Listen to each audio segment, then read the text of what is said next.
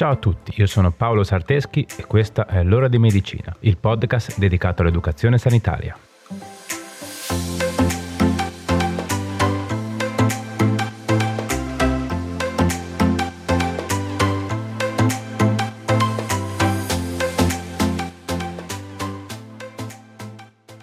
Ciao a tutti e bentornati. Oggi parliamo insieme di un argomento chiesto da uno di voi, ovvero l'afasia. Di cosa si tratta? L'afasia è un disturbo del linguaggio che può essere caratterizzato da un'alterazione della comprensione o dell'espressione delle parole, o degli equivalenti non verbali delle parole.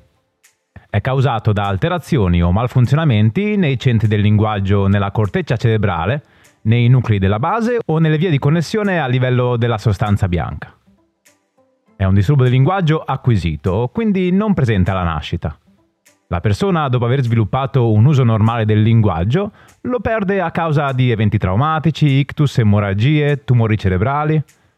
Insomma, le cause possono essere molteplici e la prognosi varia in base all'entità della lesione che l'ha provocata, ma anche dall'età del soggetto, che riveste un ruolo molto importante. Ok, ma facciamo giusto un attimo un breve riassunto. Le aree deputate alla produzione del linguaggio sono diverse. La formulazione di un'idea generale passa dal lobo frontale, che si occupa principalmente di memoria o di altri processi cognitivi. L'emisfero sinistro si occupa dell'attivazione dei concetti lessicali, sulla base della pianificazione e progettazione del messaggio. Poi si arriva al lobo temporale sinistro, che lavorando in sinergia con quello frontale e con il cervelletto, si attiva per la scelta del lessico, ovvero delle parole da usare. Intanto, nell'emisfero destro, anche la corteccia si appresta alle scelte morfologiche. Le aree del cervello più importanti da segnalare in relazione al processo del linguaggio sono principalmente tre. In primis abbiamo l'area di Broca, che è legata principalmente all'elaborazione del linguaggio. Poi abbiamo l'area di Wernicke, le cui funzioni sono coinvolte nella comprensione. E infine possiamo citare l'area di Geswind, deputata principalmente non solo all'ascolto e alla comprensione delle parole pronunciate, ma anche alla lettura e alla pronuncia delle stesse. Quindi, come potete capire, l'afasia interessa i processi centrali di elaborazione del linguaggio e può interessare la fase di produzione, di elaborazione o di comprensione. In alcuni casi può riguardare tutte queste fasi. Bisogna però fare attenzione a non confondere l'afasia con altri problemi legati al linguaggio Infatti esistono anche la disartria, che è un problema di articolazione della parola, l'afonia o disfonia, che sono invece problemi legati all'emissione del suono e quindi causati da problemi all'apparato fonatorio. Un'altra cosa importantissima da dire subito è che l'afasia non ha niente a che vedere con l'intelligenza e con il pensiero. Infatti un paziente che dopo un evento cerebrale acuto ha riportato come esito solo ed esclusivamente un'afasia, ha un problema limitato solo alle competenze linguistiche. È anche vero che è raro che dopo un evento traumatico ci sia solo ed esclusivamente un quadro di afasia, ed è per questo che spesso si associa questo disturbo ad altri deficit. Ok, appurato che l'afasia è un disturbo che si acquisisce e quindi non è qualcosa che si può manifestare alla nascita, è importante sapere anche che l'afasia può insorgere in maniera improvvisa, come spesso accade in un soggetto con un ictus, oppure in maniera lenta e progressiva. La lesione cerebrale che provoca l'afasia coinvolge una o entrambe le zone dell'emisfero sinistro, che si occupano del linguaggio, che sono, come abbiamo detto, l'area di Wernicke e l'area di Broca. L'afasia di Wernicke riguarda la fase recettiva, quindi la persona fatica a comprendere il significato delle parole che sente o di quelle che legge, ma ha un linguaggio fluente e quindi una produzione del linguaggio intatta, ma che può presentare anomalie come l'utilizzo di neologismi o fonemi privi di senso. La fase di Broca invece riguarda la parte espressiva e quindi gli individui comprendono il linguaggio e sono consapevoli di ciò che vorrebbero dire, ma non sono in grado di produrre parole e frasi che riescano a esprimere ciò che hanno in mente. Esistono anche afasie globali che interessano entrambe le aree e per questo sono più gravi e più complesse da trattare. E afasie progressive, come quelle che si manifestano con la demenza senile. Infine possiamo citare un'afasia più rara, che dipende da lesioni dell'emisfero destro ed è chiamata afasia crociata. Le cause in parte le abbiamo già dette prima, ma rivediamole. Possiamo citare l'ictus, sia ischemico che emorragico, il trauma cranico, infezioni o processi infettivi a carico del cervello, patologie degenerative come la SLA oppure il morbo di Alzheimer, crisi epilettiche parziali, emicrania con aura o tumori cerebrali. La manifestazione dell'afasia varia in base alla zona colpita e alla gravità della lesione, ma possiamo stilare una lista di sintomi comuni, come difficoltà nel leggere oppure nel comprendere il parlato, linguaggio ripetitivo, mancata coscienza di commettere errori nel linguaggio parlato o scritto, difficoltà nel trovare la parola giusta per esprimere un concetto, uso di parole inventate, pronuncia di frasi brevi o incomplete o parole senza senso, e sostituzione di una parola con un'altra o di un suono con un altro. La diagnosi viene fatta accertandosi innanzitutto che si tratti di afasia e non di una probabile disartria. Appurato questo, lo specialista dovrà capire di che tipo di afasia si tratti, valutando alcuni punti, come la capacità di comprendere le parole, la fluidità del linguaggio, la capacità di individuare e nominare gli oggetti, la capacità di ripetere le parole, la capacità di riconoscere vocaboli sillabati lentamente, abilità e modalità di scrittura, capacità di ripetere ed imitare i suoni e la ricerca di eventuali neologismi utilizzati dal soggetto. Test più specifici sono il test di Haken, che prevede prove di valutazione del linguaggio spontaneo, di ripetizione dei vocaboli, di denominazione di oggetti o di colori, di ripetizione di parole, di comprensione orale scritta di parole o frasi, e valutazioni di scrittura nonché di linguaggio scritto. Questo test è molto utile per capire la gravità e il grado di degenerazione dell'afasia.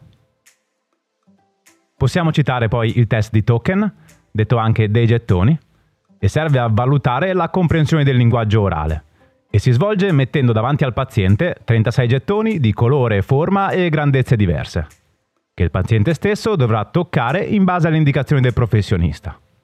Questo test è molto utile per distinguere il paziente afasico da quello non afasico.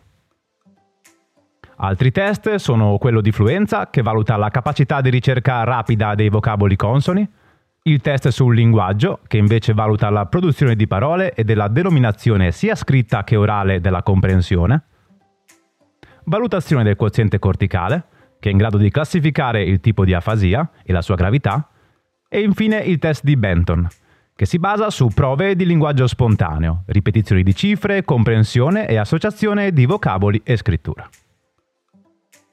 Ok, ci siamo fino a qui? Spero di sì. Una volta diagnosticata, l'afasia deve essere trattata, perché come potete immaginare l'impatto che questo disturbo ha sulla qualità di vita della persona e sulla sua autonomia è molto importante. L'afasia è trattabile solo ed esclusivamente con la logopedia. Il percorso terapeutico è sempre molto lungo e raramente porta la persona a riacquisire in toto le capacità precedenti all'evento. Questo tipo di riabilitazione mira a migliorare l'uso del linguaggio nel quotidiano ed educa la persona a sfruttare al massimo le capacità residue, per potenziare la sua capacità di comunicazione. Ok, bene, direi che la teoria la possiamo anche chiudere qua, no? Quindi passiamo a qualche consiglio pratico. Pronti? Dai, andiamo.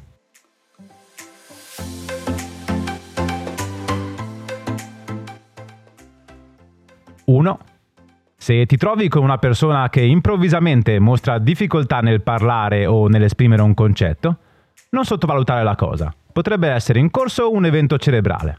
Perciò allerta immediatamente il medico curante oppure il servizio di emergenza-urgenza. O portalo in un pronto soccorso. 2. L'afasia crea un enorme stress sia dal punto di vista emotivo che psicologico in chi ne soffre. Quindi evita di spazientirti o arrabbiarti se stai cercando di comunicare con qualcuno che ne soffre. Pensa al disagio che sta provando e all'impegno che sta mettendo nel farsi comprendere. 3. Se sei afasico o lo è qualcuno a te vicino, sappi che il percorso riabilitativo è lungo, quindi armati di pazienza e tanta buona volontà. Essendo cosciente però che la situazione è migliorabile, ma raramente si risolve completamente. 4. La persona con afasia non è un bambino. Quindi evita di comportarti come se tu stessi parlando con un bambino di due anni. 5. Cerca di rispettare il più possibile i suoi tempi ed evita di tirare a indovinare ciò che vuole dirti per fare prima. Sii paziente, disponibile e aperto alla comunicazione. 6. Se il discorso non riesce a sbloccarsi, suggerisci di scrivere, disegnare o far capire con i gesti ciò che vuole dirti. È necessario utilizzare tutto ciò che si ha a disposizione per fare in modo che la comunicazione sia efficace.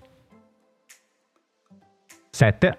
Parla in maniera chiara e prediligi frasi corte e domande semplici per migliorare la comunicazione. 8.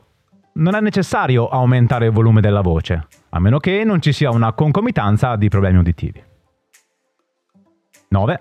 La persona afasica può sentirsi spesso incompresa, scoraggiata e triste, proprio perché non riesce a dire ciò che vorrebbe. Quindi, se necessario, è opportuno chiedere un sostegno psicologico. 10. Se sei caregiver di una persona afasica, è bene che tu sia educato e informato su cosa è opportuno e cosa non è opportuno fare. Quindi chiedi consigli agli specialisti che seguono il tuo assistito. Ok, bene, direi che siamo arrivati alla fine. Spero che la puntata vi sia piaciuta e che siate riusciti a capire l'importanza di trattare questo disturbo e di sapersi relazionare in modo corretto e rispettoso verso le persone che ne soffrono. La nostra vita è basata sulla comunicazione e non riuscire a comunicare i propri bisogni e i propri pensieri non è una cosa da sottovalutare. Ok, bene, ora siamo arrivati veramente alla fine. Prima di salutarci, come sempre, fatemi ringraziare la mia collega amica Brenda Rebecchi, che porta avanti con me questo progetto. Ovviamente, grazie anche a te che sei arrivato ad ascoltarci fino a qui. Se ti piace il progetto e vuoi supportarlo, condividilo con chi pensi che possa essere interessato facci crescere il più possibile. Va bene dai, direi che ora è veramente tutto. Ci vediamo sui social e ci sentiamo venerdì prossimo con un'altra puntata. Ciao!